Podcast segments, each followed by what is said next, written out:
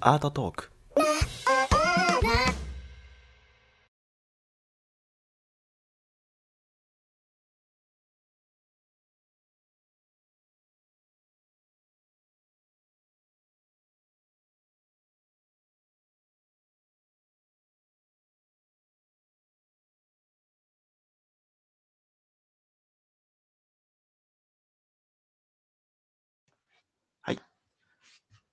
音声入ってますかね少々お待ちください。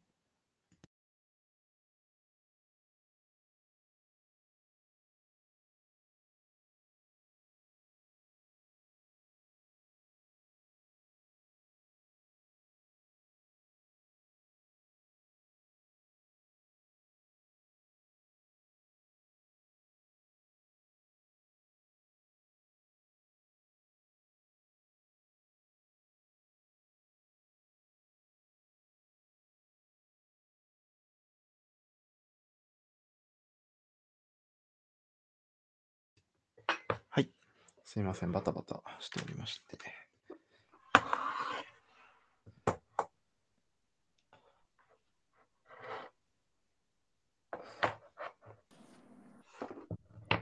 こんばんは。どうも、こんばんは。こんにちこんにちは。こんにちは。こんにちは、こんばんは。こんにちは。こんばんは。はい。少々お待ちくださいね。はい。三河屋さん、ちょっとバタバタしてるそうなので、タイミングを見て始めてください。はい。よいしょ。えっ、と、あ、じゃあツイッターときましょうかね。せっかくだからね。はい。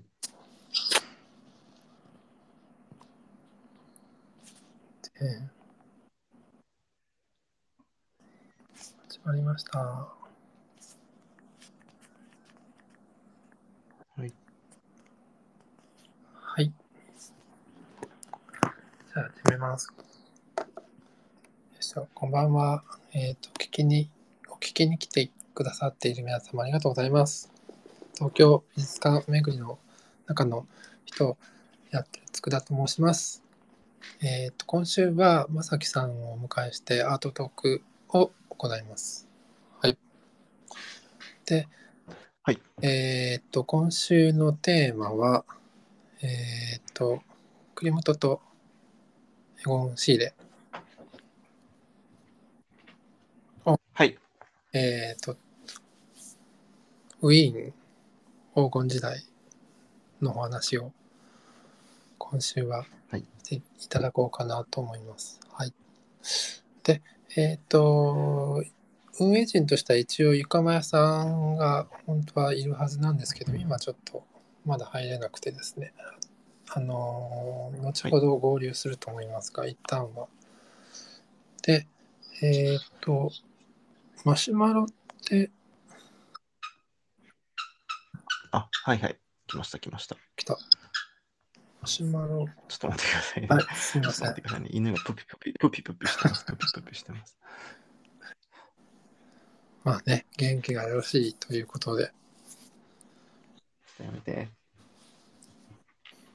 岡村さんがは、いえっ、と、マシュマロというアンアンケート、質問の、はいえっ、と、リンクを貼っていただけるかなと思いますので、もし、まあ、はいそんなに、はい、すみません。そんなに難しい話してないような気もするので、質問ないと思いますが、もし何かあれば。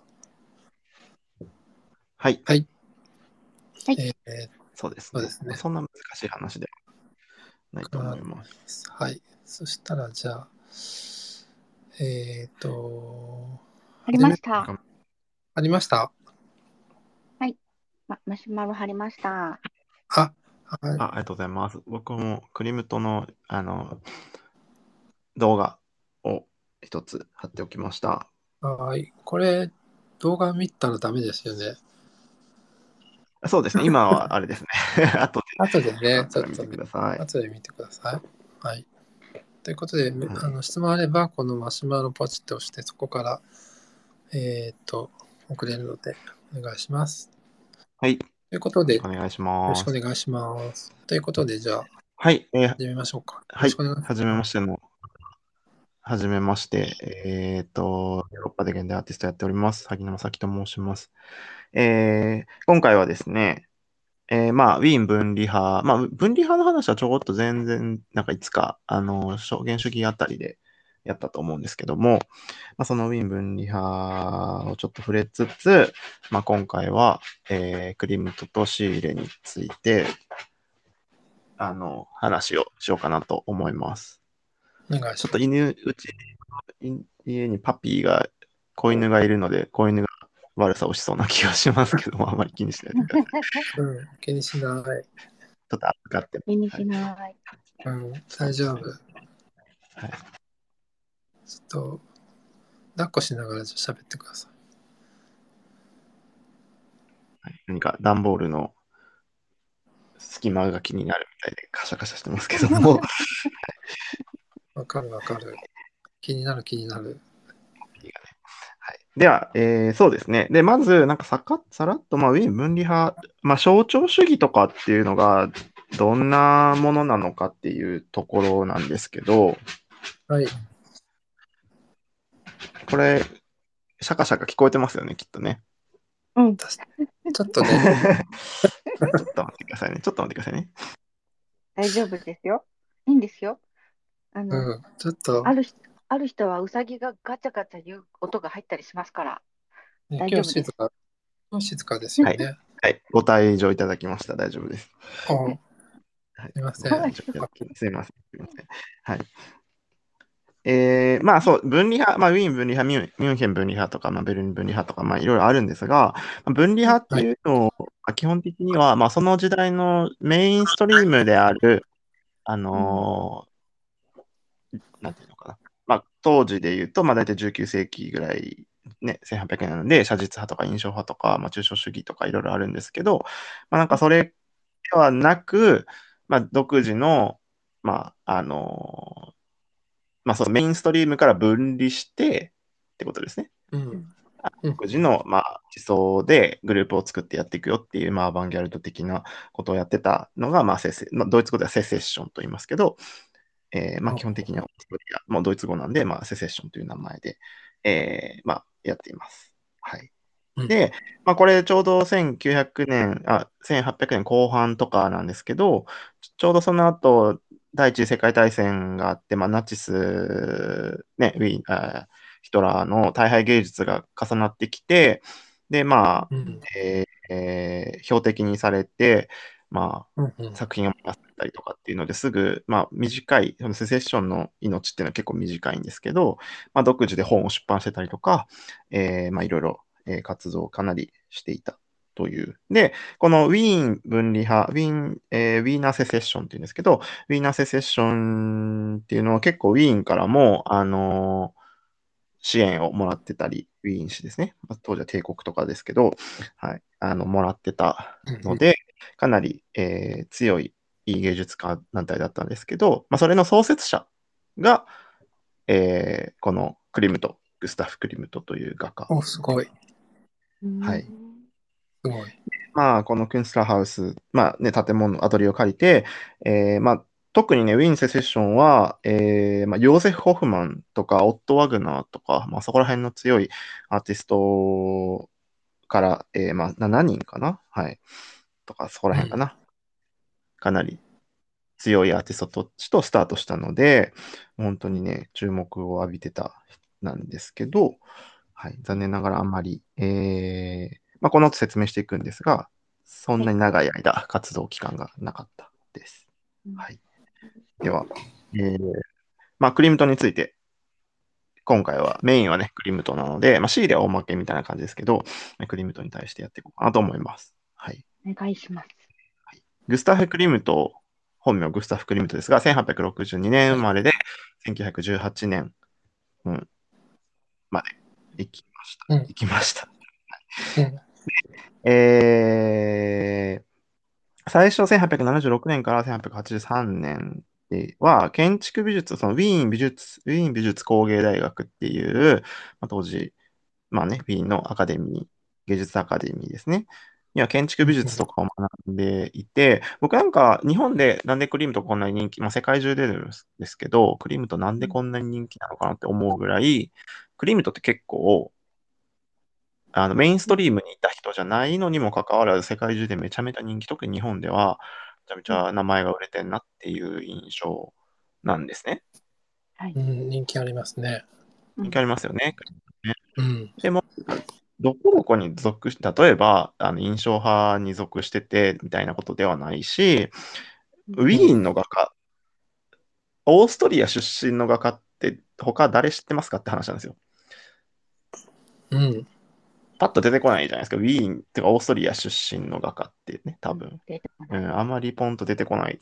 ね、にもかかわらず、まあ、やっぱ仕入れがすごい突出して、あの人気ななっていうのは、実はですね、あのーまあ、そのせいかどうかはわかんないんですが、僕、クリームトンの印象っていうのは、まあ、セセッションの印象ももちろんあるんですけど、ピカソの次ぐらいに生きてる間で大成功した画家かなと思うんですよ。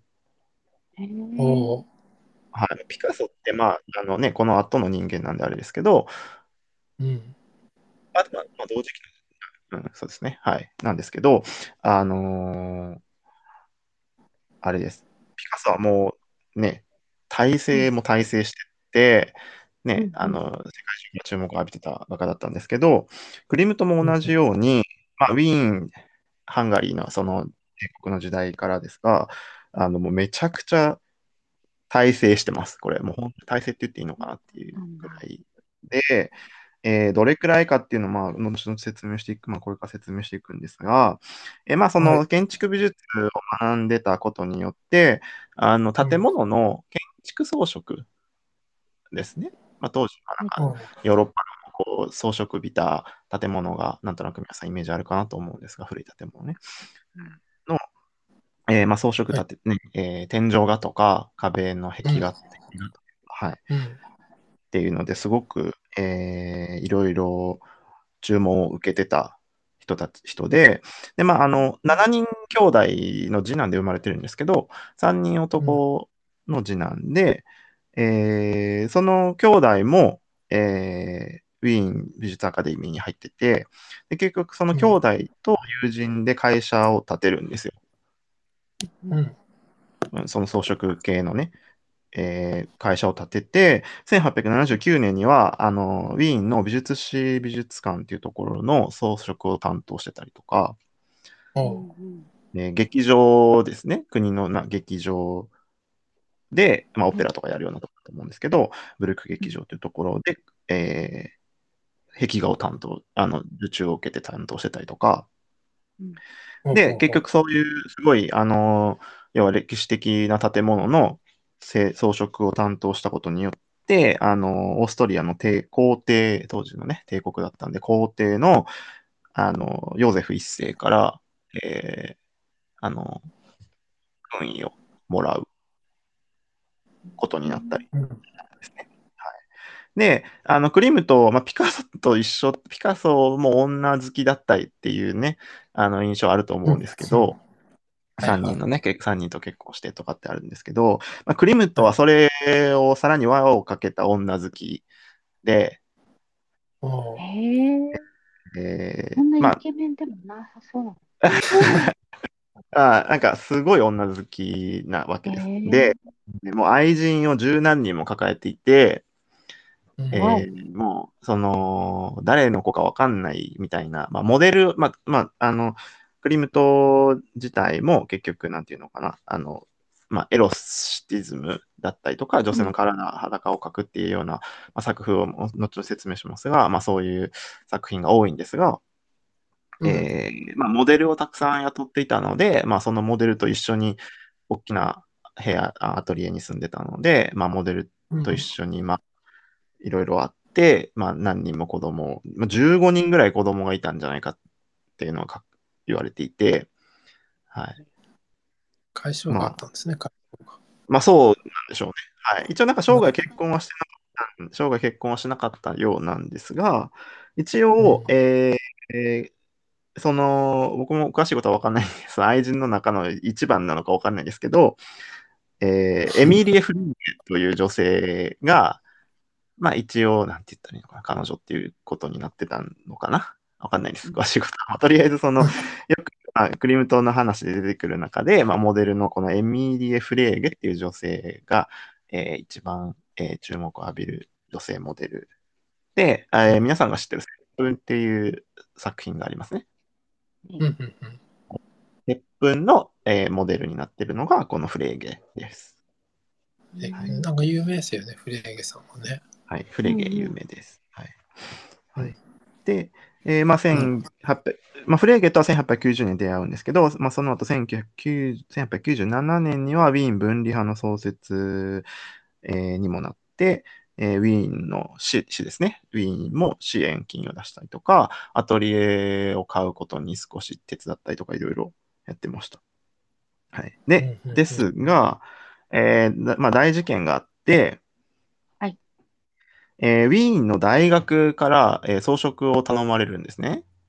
うん大学の大講堂の天井装飾画っていうのを頼まれるんですけど、うん。で、そこに、まあ、医学、哲学、法学っていう3作品、まあ、それをまつわる大学なので、まあ、そのうん、その3作品の作品を天井画で描くんですけど、やっぱりその、し、あークリムトの作品っていうのはかなりエロティシズムがまあ、聖書の内容とかを用いてはいるんですけど、象徴主義っていうのもあって、あまりこう、うん。あのーえールネサンス的なことではなく、のような、こう、聖書の内容を表現しなきゃいけないみたいなことではなくて、割とこう、それをテーマに、まあ、自由に作品を作ったりとか、はい、うんしているような、えー作家、作品が多くて、でもその、このウィーン大学の天井装飾画の医学、哲学、法学って調べてもらったら出てくるんですけど、あの、えーかなり、こう、エロティシズムが入っている作品なだったんですね。うんで、まあ、大学の、まあ、その、まあ、なんていうのかな、お堅い場所に、うん。ものには適さないっていうことで、まあ、あの、市からも、からもすごく批判を受けて、結局これ契約破棄にもうなんかもういい、じゃあいいみたいな感じになっちゃって、えー クリムトン契約破棄、えー契約破棄してお金もね、報酬も全部返してみたいなことになっちゃうんですよ。あら、うんはい、で、でも、あーまあ、それとはまた別件ですが、1945年の5月、まあ、第一次世界大戦の頃かな。はい。第二次世界大戦の頃、まあ、結局ナチスに、えー焼却されてしまって、まあ、今は現存はないんですが、はい。まあ、そういう事件もありました。はい。で、えー、特にうん。大きな問題になったのが、この1902年に、えーベートーベン・フリーズという作品を、えー作るんですけど、はいはいははいい。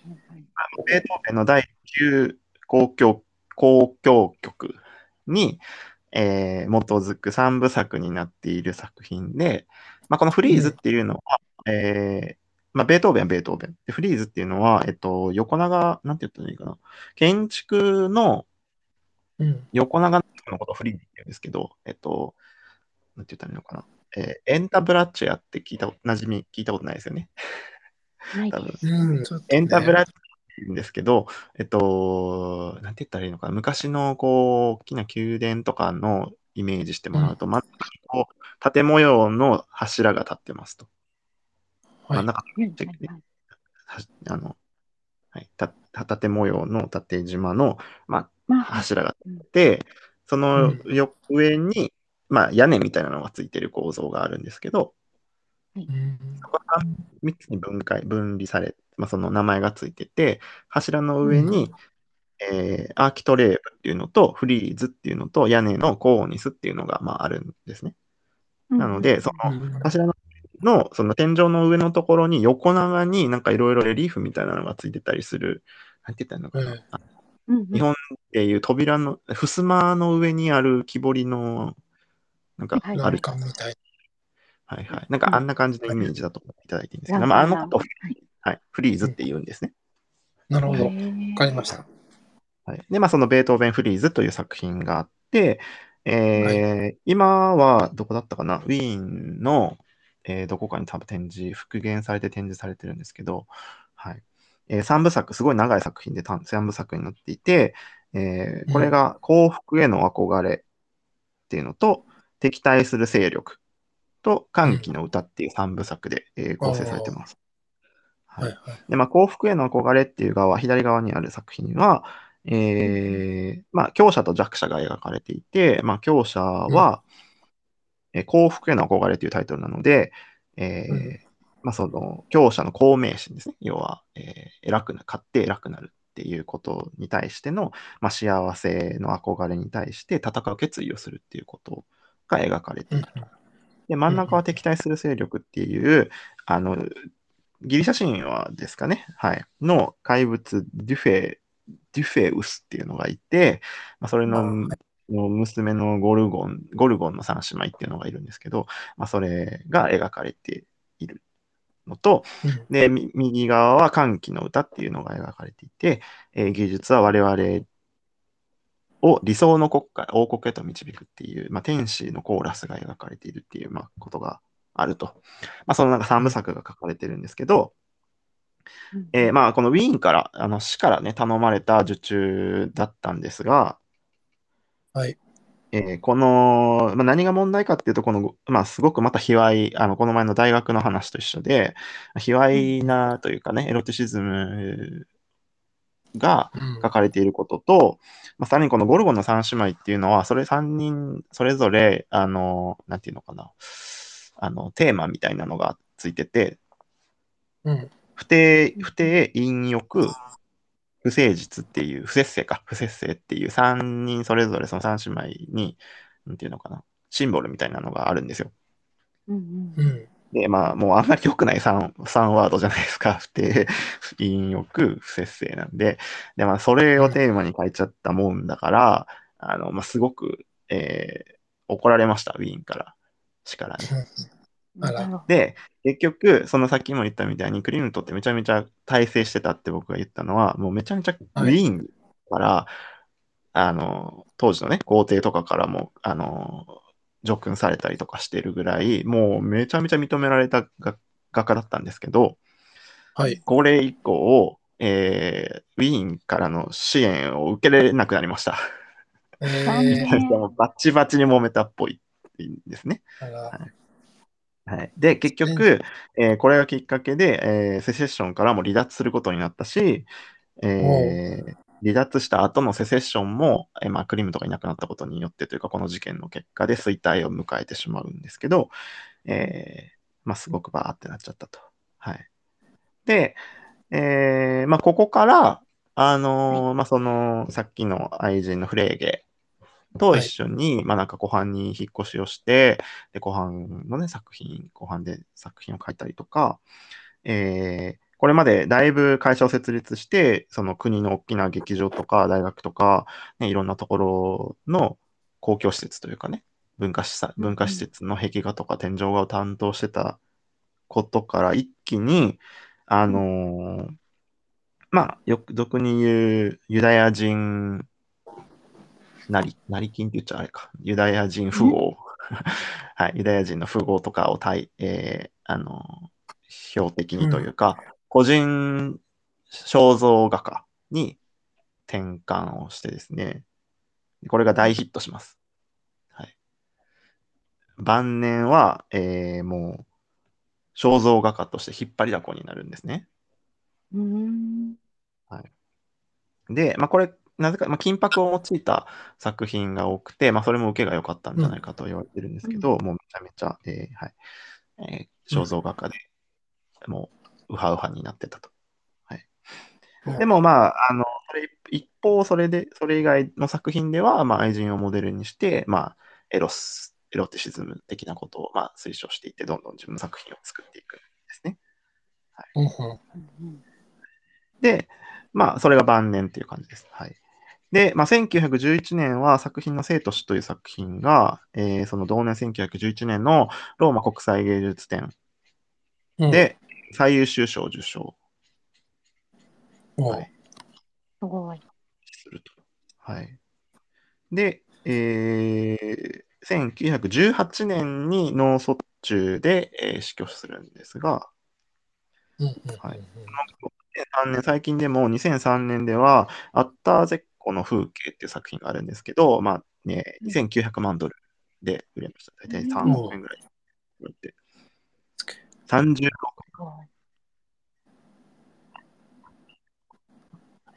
すげえ。うんで2006年には、アデーレ・ブロッホバウアーの肖像1っていう作品があるんですけど、えーこの作品は、えーニューヨークのノイエギャラリーのロナルド・ローダーっていう、まあ、有名な、えー画商みたいな人がいるんですけど、はい。えーその人が1億3500万ドルで、えー購入しました。つまり100億、今ドルがすごいんで130億ぐらいですか。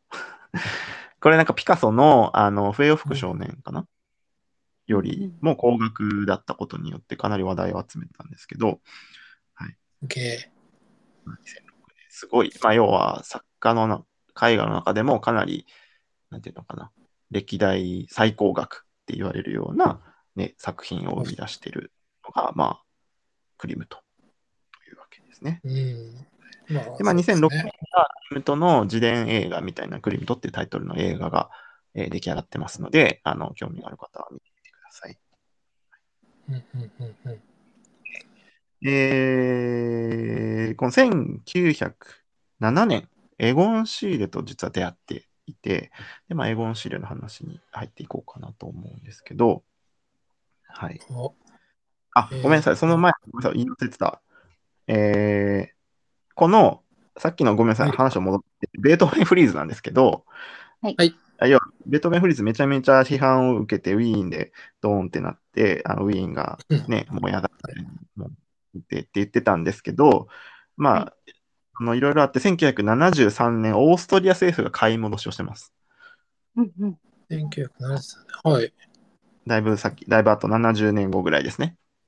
うん。70年後、えーオーストリア政府がこれ実は買い戻ししていって、まあ、要はそのウィーンとかっていうのはハンガリー帝国とかっていうのは別の国になってたのがオーストリアうんになったのかな。ん僕はあんまちょっと世界史に詳しくないですけど、はいまあ、結果、まあ、オーストリア、後のオーストリアが政府が買い戻しをして、えー修復も自分たちでして、で1986年までは非公開だったっていう、えー歴史があります。今は美術館かなで見れることができるんですけど、はい、見れます。そうね、ウィーンのセセッションの地下にあるみたいですよ。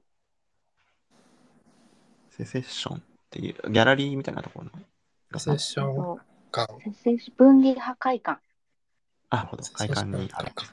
そう。はい。ウィーンに分離破壊館とかがというのがありまして、セセッションという名前なんですが、はい。そこの地下で今は見れる時があるみたいです。ありがとうございます。そう、あのーまあ、その、接吻ですね、デアクスというドイツ語のタイトルでは、デアクスなんですけど、うん。1700年の作品、えーこの、ベートーベン・フリーズの後ですね、作った、えー、クスの作品ですが、えーこれなんか例えばリンパの影響あるのかなって言われていて、リンパっていうのは、うん日本の、あの、はい風神雷神像みたいなやつとか、あの、金箔みたいな。はい金箔を使うで、まあ、エゴン・シーレ、あ、じゃない、えークレムトに影響を与えてたんじゃないかなっていうのも言われていて、うん。えーこれも、このも、あ、接吻も、えー1908年に、あのー展示会をやるんですけど、そのすぐ後に政府が買い取るっていう、またこう、なんていうのかな、政府御用達の画家に後年もなるほ、なるんですけど、ほうほうほもう本当に大成してますよね。もう政府御用達なわけですから。バ。チバチだった割にはね。そうなんですよ。ウィーンとは揉めたんですけど、後々はオーストリア政府があそう、か。えー買うっていうことになったと。鳥がちょっと変わったから、政府が。でもなんか、もっと言えば、その大変技術とかがあって、第一次世界大戦、第二次世界大戦があって、ドイツがそのシーレの作品、あ、じゃない、シーレも、えーですけど、クリムトの作品も持ってったのを、あの、うん。オーストリア政府が後々ドイツと交渉して、あの、クリムトの作品とかを買い戻すっていうのが、まあ、後々あったりもしたみたいなんですけど、はい。もう本当に、うん。国、国の資産として作品があるという感じですかね。なるほど。はい。そう、あの僕、チェコのプラハに何回か行ったことがあって、プラハの国立美術館すごくいいんですけどはい、あのオーストリア系の美術作家も多くて、本当にあの、なんていうのかな、えークリムトなりシーレの作品の所蔵が多いんですが、本当にあの国がし、あの個人像じゃなくて、国がね、ちゃんとあの買ってる作品がすごく多かったですね。うん。はい。はい、で、えーまあ、ね、そうそう。はい。そうなんですよ。頑張った。で、まあ、エゴン・シーレ、まあ、クリムトとセットで語られる、えーなんか、なんていうのかな、ウォーフォルとバスキア的な感じといいますか、はい。うん。クリムトと語られるエゴン・シーレなんですが、1890年生まれで、1890 1918年、あまりえー短いためだったんですけど、はい。で、えーシーレが17歳、クリムトが45歳の頃に、えーはい。出会う、あ、うん出会うのかな。はい。シーレも、えーウィーン美術アカデミー。に入学をするんですが、はい。クリムトと実に28歳差です。ね、で、シーレはね、なんかすごく、なんて言ったらいいのかな、あのー独特な人間って言ったらいいでしょうか。えーすごく運命を感じる人間で、この英語のシーレが、えーうん生まれた年、1890年っていうのは、あの、ゴッホが死んだ年なんですよ。あはい、ゴッホの生まれ変わりじゃないけど、はい、ゴッホが死んだ年で、まあ、結果的にこれに自分も運命を感じていて、あのひまわり、ゴッホのひまわりの影響も受けて、ひまわりの作品もたくさん C で書くんですね。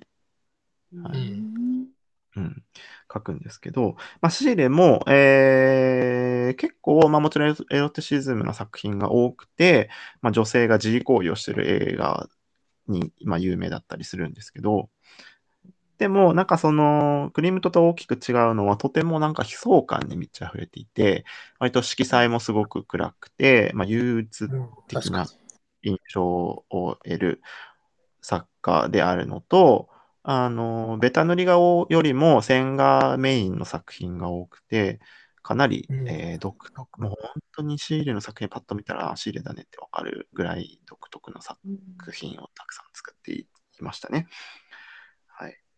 で、これもまたウィ、あのー運命を感じるんですが、ウィーンの美術アカデミーに1906年に16歳で入学するんですけど、これが、あの、ヒトラーが落第した。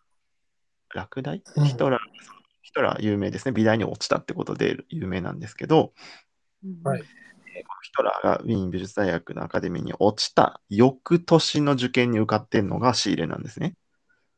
あはい。で、まあ、このヒトラー、まあ、ナチス、大敗芸術っていうのが、まあ、本当にそのヒトラーが根に持ってたらしいんです。このシーレとかクリムトとか、そのセセッションのメンバーとかが受かってんのになんで俺が受かんないんだっていうのをずーっと妬んでたらしいんです、ヒトラーは。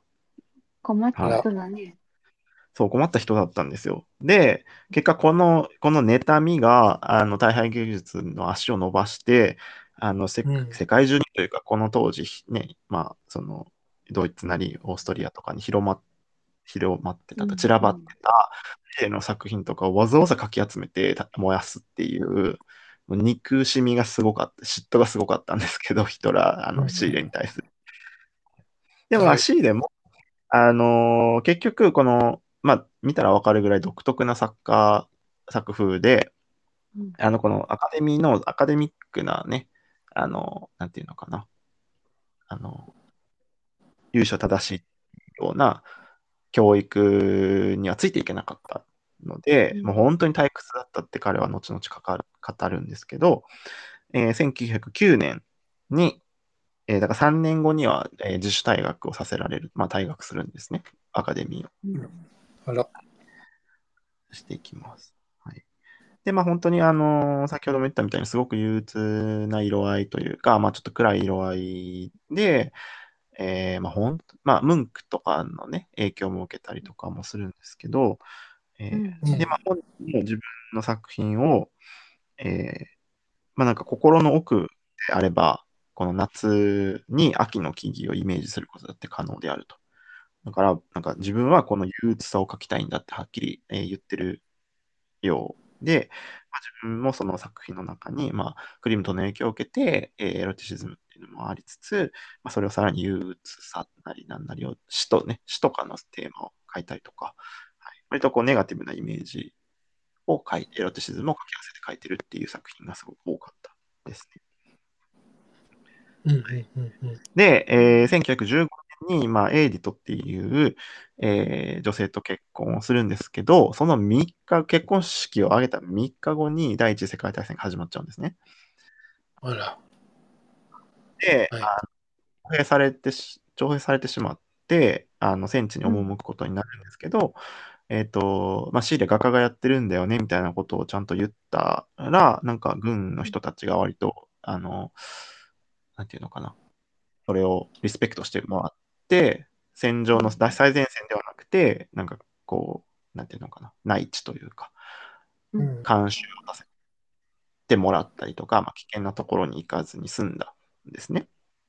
およかった。でからその間に、まあ、デッサンなりなんなりをしてとか、まあえー作品の構想を練って、まあ、戦争の好きを、好きの、好きで絵を描いてたと。で、まあ、その1918年第49回ウィーン分離派展っていうのがあるんですけど、ここで、まあ、かなりの作品数、50点以上って言われている作品をを出展します。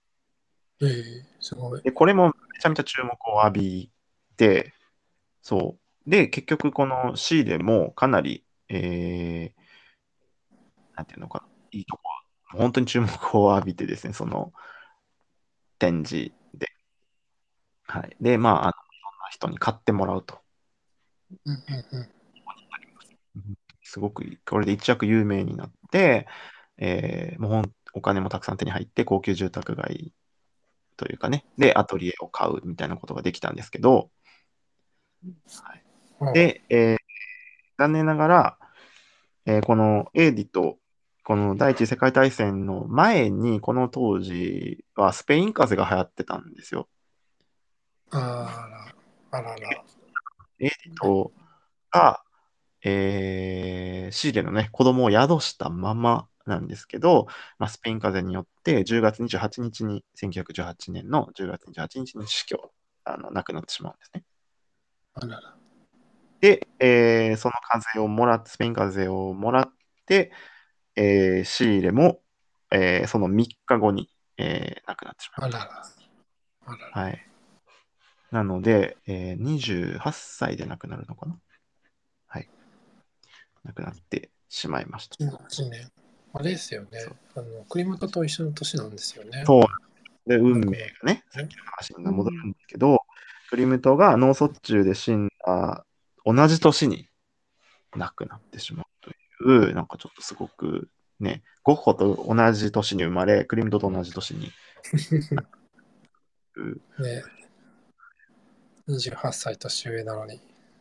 そう、28歳年上で28歳で亡くなるんですよ。おお、うんはい。すごいす。ごい。そう、なんかね、都市伝説でもありそうなぐらいの、なんか、運命が、はい、があると。はい、いう感じで。えー、シーレ記念美術館はチェコに、えーあったりもするんですけど、はい。で、まあ、本当にシーレも、あ、シーレも映画があります、うん。実は。ちょっと古い映画かな。はい。なんです言っても、言ってもか、2016年。はい。うん、そうでもないですね。見ましたけどね、これもね。はい。古くないわ。ごめんなさい。新しいんだ。はい、ごめんなさい。クリムトガの方が。はい。えー、千2017年には、えー日本語訳もあるのかな？エゴン・シーレ氏と乙女っていう放題がついてます。これあれなんですよね。あの、アマプラとかで見れないんですよね。DVD 借りないと。あ、なるほど。そうなんですね。うん、レンタルしないと見れなかった。はいまあ、この死と乙女っていう作品が存在するんですけど、ウィンの、えー、ギャラリー。はいはいまあ、それが題題材になっているということですかね。うん。もう本当になんなかん、か、切ない、切ない描写が多いというか、ね、独特な。はい、ちなみに、あの、クリムトは自画像自分で残してないんですけど、シーレがたくさん残してます。実は。たくさんっていうほどでもないと思うけど。はい。クリムトのね、シーレが描いてる自画像を描いたり、まあ、おーシーレ自体も自画像を描いたりもするんですけど、ほうほうほうあ、そうなんです。クリムトの、えっ、と、肖像画をクリムトの自画像とは言わないのか。クリムトの肖像画をシーレが描いてる。はいはいなるほどね。あ、ほうほうほうクリムト自体は自分はいらないみたいなことを自分で言ってるんですけど、うん。まあ、ね、そんなイケメンじゃないですからね。まあどうかはあれですけど、まあでもクリムト、僕のもう割とクリムトの構図を勉強したことがあって、割と作品に取り入れたりもしたこともあるんですけど、お。えーあの地平線をね、結構上に設置するうん。構図を取ることが多くて、なんかそこら辺、クリムトのあれをやろうと思ったりとか、影を描かないことが多くて、クリムトは。まあ、なんかそれも、ちょっと僕、クリムトの影響を受けているかなっていう影響は実はあって、まあ、今回クリムトを選んだんですけど、うん。はい。まあ、なんか作品の中も、まあ、その金粉と、まあ、ダナエとかっていう作品ご存知ですかね。女性、赤毛の女性が、こう、丸まっ裸で丸まってる作、丸まってるというか、はい。でもこれもダナエっていうギリシャ神話だったかなのストーリーがあって、えーまあ、愛する男性が形を変えて、まあ、女性のもとに、ダナイのもとに行くっていうストーリーなんですけど、うん、これもあのエロチシズムが入っていて、あのこのダナイの作品は女性の、えーまあ、股間にですね、あの金色の、のなんて言ったらいいの星、雨星。雨ですよね。雨みたいなものがこう降り注ぐんですけど、この中に一本黒い四角が、長方形が入ってるん、書かれてるんですね。え。書かれて、あ、書かれて、あ全然わかるように書かれてるんですけど、まあ、この黒い長方形とかっていうのが、まあ、男性器を表、はい、男性器を表していて、っていうまあ、その女性の股間の方に流れていくっていうような、まあ、本当にわかりやすいエロティシズム、象徴象徴主義、プラス、エロティシズムっていうような感じっていうのはすごくわかりやすい。確かに、確かに、はい。今みみ見てますけど、そう、なんかあの、ロミオとジュリエットじゃないんですけど、こう離れ離れにされてしまった2人が、男性が姿を変えて、まあ、あの、の方に行くっていうさ話だったと思うんですけど、ちょっと調べて、今回調べてこなかったけど、まあ、そういう話、まあ、そういうのがあったりとかですね、まあ、本当に、あの、先ほども言ったみたいな、えっ、と、ベートーベンとかも、ベートーベンの作品とかも、断、あの、なんていうのかな、断根とか、えー精子とか卵子とかが、とか女性の子宮がね、描かれてたりとかっていうのがあるんですね。で本当にすごくこう、そういう意味のエロチズムっていうのはすごく多い。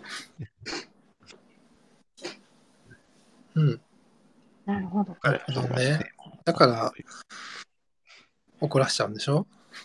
あもうすごい大批判を受けてですね、はい、大変だったですね。うんまあえでも、お金はね、絵は売れてたんですもんね。ーもう、その、はい最後富豪最後までねそうですね。あの、要は、前世紀というか最初の方は国からお金をたくさんもらって大きなね、仕事をしてたし、こう、晩年っていうのは肖像画家になって、えーもう本当に富豪からお金、ね、いいうん。パトロンがついてたとね。いうので、まあお金には苦労しなかった人生だったんだろうなとは思うんですけど、うんうんうん。まあ、なんかそういう意味ではすごく大成してた、生きてる間にね、大成してた画家の一人かなと思います。なるほど。うん。はい。作品は、はい、作品は、えーウィーンなり、チェコ、プラハとかでもたくさん見れます。オーストリア。そうですね。日本でもね、見れるんですよね。クリムトの。2000何年かに東京でも展示があった、ありましたね。クリムト展。あそうですね。クリムト展もあったし、ウィーンなんたら展も。ウィーンを、なんたら展。19年にあった、来てましたね。3年前に国立新美術館でありましたね。はい、モダン。で、シーレと一緒に来てましたね、その時ね。シーレも何点か来てて。多分、クリムトが来たら絶対シーリアついてくるかなと思うので、あ弟子だったの、うん弟子というか、本当に付きっきりだったで、お金の支援とかもしたりとか、えーいろいろ支援をクリムトがしてたみたいで、はいまあ、セットで描かれ、うん持ってこられるのは当然な感じですかね。はいうんうんうんうん、あちなみにあれですよね。はいえっと来年、あ、あそうそう、それね。英語の仕入れ展をやると。はい、そうシーレでなんですね。日本で開催する予定らしいです。ウィーンが生んだ若き天才、レオポルド美術館の所蔵のやつが。そうです来る。なんか僕個人的には、あの、バスキアよりもシーレの方が評価高いですね、個人的には。うん。うんなんか同じような立ち位置というか、よくセットで語られるんですけど、まあ、そのウォーホルとバスキアの関係とクリムトとシーレの関係っていうのは、割とセットで語られるんですけど、あーそっかうんうんうん。うん。まあシーレの個人、なんていうのかな、シーレの作品ってやっぱ、めちゃめちゃシーレだもんなって、シーレ以外見たことないような作品だし、すごいですよね。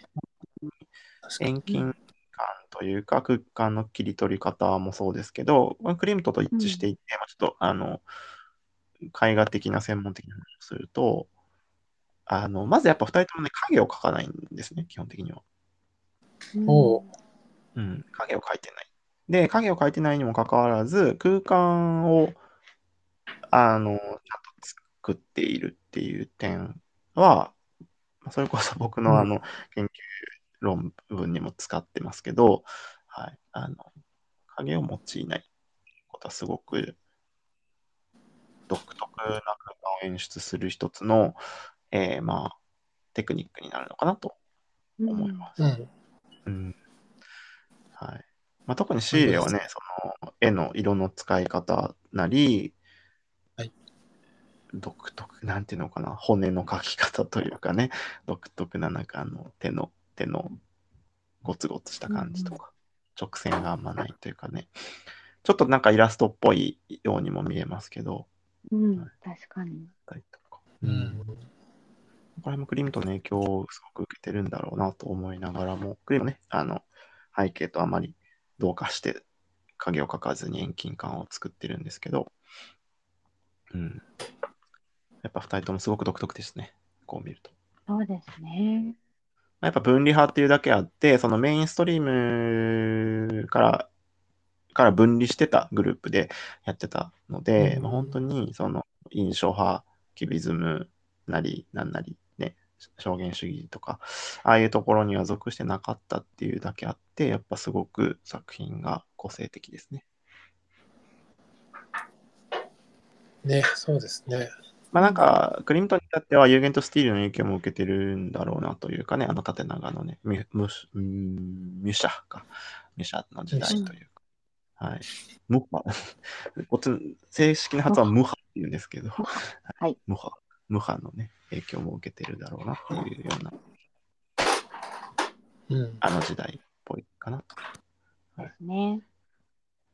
まあでも風景が、あの、まあ人物が僕描かないんであれですけど、あの、風景画、クリムトンの風景画のスクエアの作品で、こう、影を基本的にあまり描かずに、陰影の差もあまりないような画面の使い方っていうのは、さっき言ったみたいにリンパの影響を受けているって言われるぐらい、日本の割と昔の、えー、カモ派とかね、カノ派とかの影響もあるような、こう、空間の使い方だなっていうのを思っていて、なんか他のあの有名なえー人物画じゃなくて、クリムトンの風景画もね、ちょっといろいろ見てほしいなと思うんですけど、はい。ぜひ、興味がある。はい。見てみてください。そこら辺に注目して。なんか、エゴン・シーレの映画の俳優さんがハンサムすぎますよね。でもなんか、シーレ、自分で自画像描いてるんですけど、結構ハンサムですね、自画像。写真もあるね。そう写真もありますね。写真ありますね。結構、なんか自画像。うん、あります。はい。似てますね、でもね。えっ、とね、ハンサムですね。うん。うん。グスタフよりかはちょっとハンサムですね。そうですね。なんか、あのーまあ、シーレのスケッチとかの中でも、色を塗り切らないみたいなのって結構あるんですね。うん。はい。なんかこれも、あのー当時このジャポニズムが入ってくる時代なので、もしかしたら影響があったのかなっていうのもあるんですけど、あのーこの色描き切らないっていうのとか、作品を描き切らないっていうのは、ジャポニズムから入ってきて、まあ、えっと、浮世絵とかの影響もあって、印象派でロートレックがその作品とかをよく作風、ん？技法を使っていて、書き切らないことを、まあ、ロートレックが意図的にやってるんですけど、うんうん。なんかそういうのも影響があったりするのかなっていうふうになんとなく個人的に思いました。なんか、女性のその肉付きの仕方とかが日本の春画っぽいですよね。そうなんですよね。うん。ね、足とか腰の肉付きが。うん。そう。本も春画と比較しているシーレの本を見たことがあるので、なんかあ割、と、そうなんだ。はいはい、なんかそういうのもあるのかなと思います。すごい。うん。はい。ね、そうなんですよ。まあ、はい。まあ、クリムトもシーレも、えー近年では高値で取引をされ、オーストリアが、えーね、政府が買い占め、買い占めというか買い戻すとかっていう、えーまあ、それくらいオーストリアにとっては有名で大事な2人のツートップの画家ということですね。ね。はい。なるほど。はい。そんな感じでした。ありがとうございます。ありがとうございます。いえ質問等は何か来年のシーレが楽しみになってきたぞ。そうですね。はいシーレのみでちゃんと覚えてましょう。はい。やるのって大変かなと思うんですけど、はい。えーご質問がある方は、今のうち上のリンクの方に送っていただければと思うんですが、今のところ入ってません。はい。うん映画もね、僕もなんか昔見ただけなので、映画見てみたいですね、もう一回ね。うん、なんかひどいやつでしたよ。あ、そうなんですね。ちょっともうあんまり覚えてないわ。シーレはひどいやつですよ。そうですなよね。うん。あの、結婚する前にちょっとね、うんちょっと別れてますからね。うんあ、ねそうなんですね。結構でもなんか、あの、妹を書いてたりとかしましたね、はい途中までね。はいはい。うん。だったりとか。なるほど。まあね、師匠がうん。なんか、こクレムうんなんかコアエ店だったかな？なんか、うんコアエ店で、違う、コアエの本でなんか取り上げられてて、へえ。確かなんかそんな、あのーね、す捨て、捨てたのがよ良くなくて、最終的には自分がスペイン風邪ですぐ死んじゃったみたいな、あそんな、そんなことを書いてあったような気が。はい、あ、怖いわ。怖いわ。怖い、怖い本ですか？なんかいろいろ運命を感じてる割には、その、ね、そういうの大事にはしなかったんですね。ね、うんまあ詳しくは映画をちょっと見ていただき、なるほど。もう一回。はい、どっかで見れるといいんですけど。はい。ね、これ見れ、うん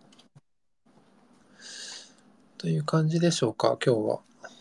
そっか、質私、問はき来てなさそうなので。はい、どうぞ。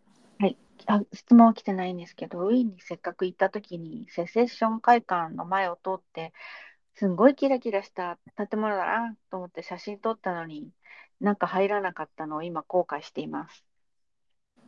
ああね。うん。中入れば、なかなかベートーいけないか見れたのになって。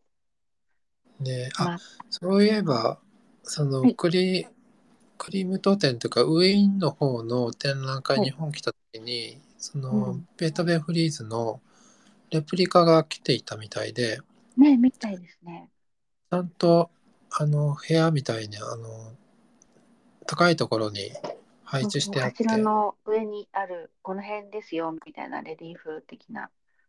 そうそうそう。ちゃんとこの字型に配置してあって、で、真ん中にいるとベートーベンの音楽が聞こえて、それ見ながら、違う、それ聞きながら見れるみたいな。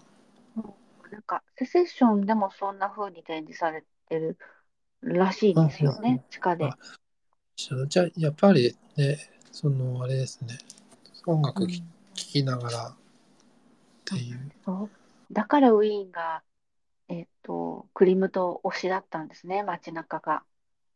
やたらクリムトいっぱいあるなと思って歩いてたんですけど。そういうことかう。ん。勉強しないで行っちゃったからな。うん。うん、また行けばいいよ。頑張ります。うん、はい、すいません、なんか。はい。ありがとうございま大した。ありがとうございます。はい。深掘りできました。かぶりできました。ありがとうございますそうなんですよ。はい。うん勉強になりました。よかったです。はいはい、次回は、え次次回は、次回なんだかな。メモ帳ちょっとか確認しましょ はいえっと、いつも次回を調べてから来ればよかったですね何。回やってもこれあれですよね。う。あ誰も次回を開いてないですね。えっと、どこに書いたかな？書いてますよ、ちゃんと。ちょっと待ってくだはい、さいねありまし。た。えー、4月、次はし8月3日になりますが、シュールレアリズムになっております。あえ？いいですね。シュール？違う？そうなんだ。レリスムですよ。で、もう一回シュールやる。あれ、シュールもう一回やるみたいな8月話だっけ？あれ？じゃあ、ウォーウォーホルとバスキア？どっち？あれ？シュールもう一回やるって話したっけ？一応、ここには書いてありますよね。週本当ですねシューム8月3日、シュールレアリズムになリアリズムになってますね。ル。じゃあ、でも一応、してるんで、全然書いて8も大丈夫月10ですよ。8月10日ですね。はい、シュールですね。8月10日ですねあ。そうか。動いてますね。うんそうだった。一回お休みさせていただいて、私のせいじゃん。いや、全然いいんですけど。大丈夫です。来週は、はいえっと、ベルデさんの弱中、伊藤弱中をやる予定です。なるほど。弱中。弱中もいいですよね。そうですね。うんえーあルードビヒ美術館展が来るんですか？これケルンのルードビヒですか？